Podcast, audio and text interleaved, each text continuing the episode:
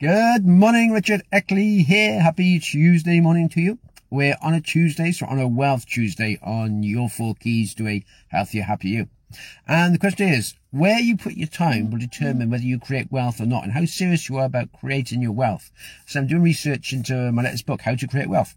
And I'm going through different people who've sort of done different things to actually create wealth over the years. And the moment I'm going through my one chapter on Arnold Schwarzenegger. And he said he, he sort of like developed his, his um, bodybuilding industry himself, himself up until he was top of, top of that industry, and then started again in the um, film acting industry. Went on to become the highest paid actor in the film industry.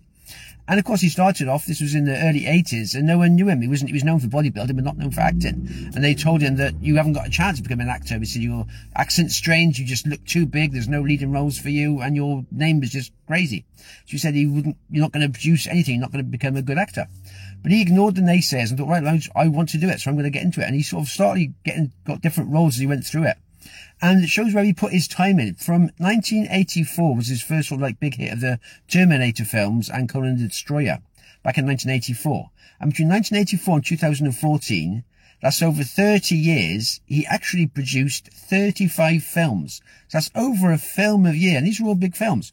And he produced them all over that 30 year period. So it shows his work ethic in producing films was a massive. And it shows what he did. And he's actually he said his main aim was to actually become the highest paid actor in America in the film industry.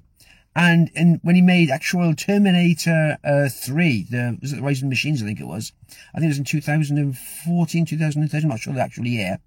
But he was then the highest paid actor. He was paid for that movie alone over $29 million for that movie role as the Terminator 3. So he achieved it. He had achieved it. It had taken him perhaps 20, 20, 30 years to achieve that, but he had made it. He had, he was created wealth and he was the highest paid movie actor.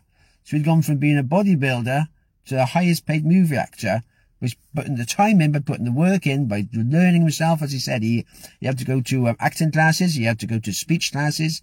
He had to go to action, re- action reduction classes. And he did all this alongside his working himself out, keeping himself fit and doing the films. So he's putting his time into his vision of what he wanted to achieve. So if you want to create wealth, you've got to put the work in, put the time in.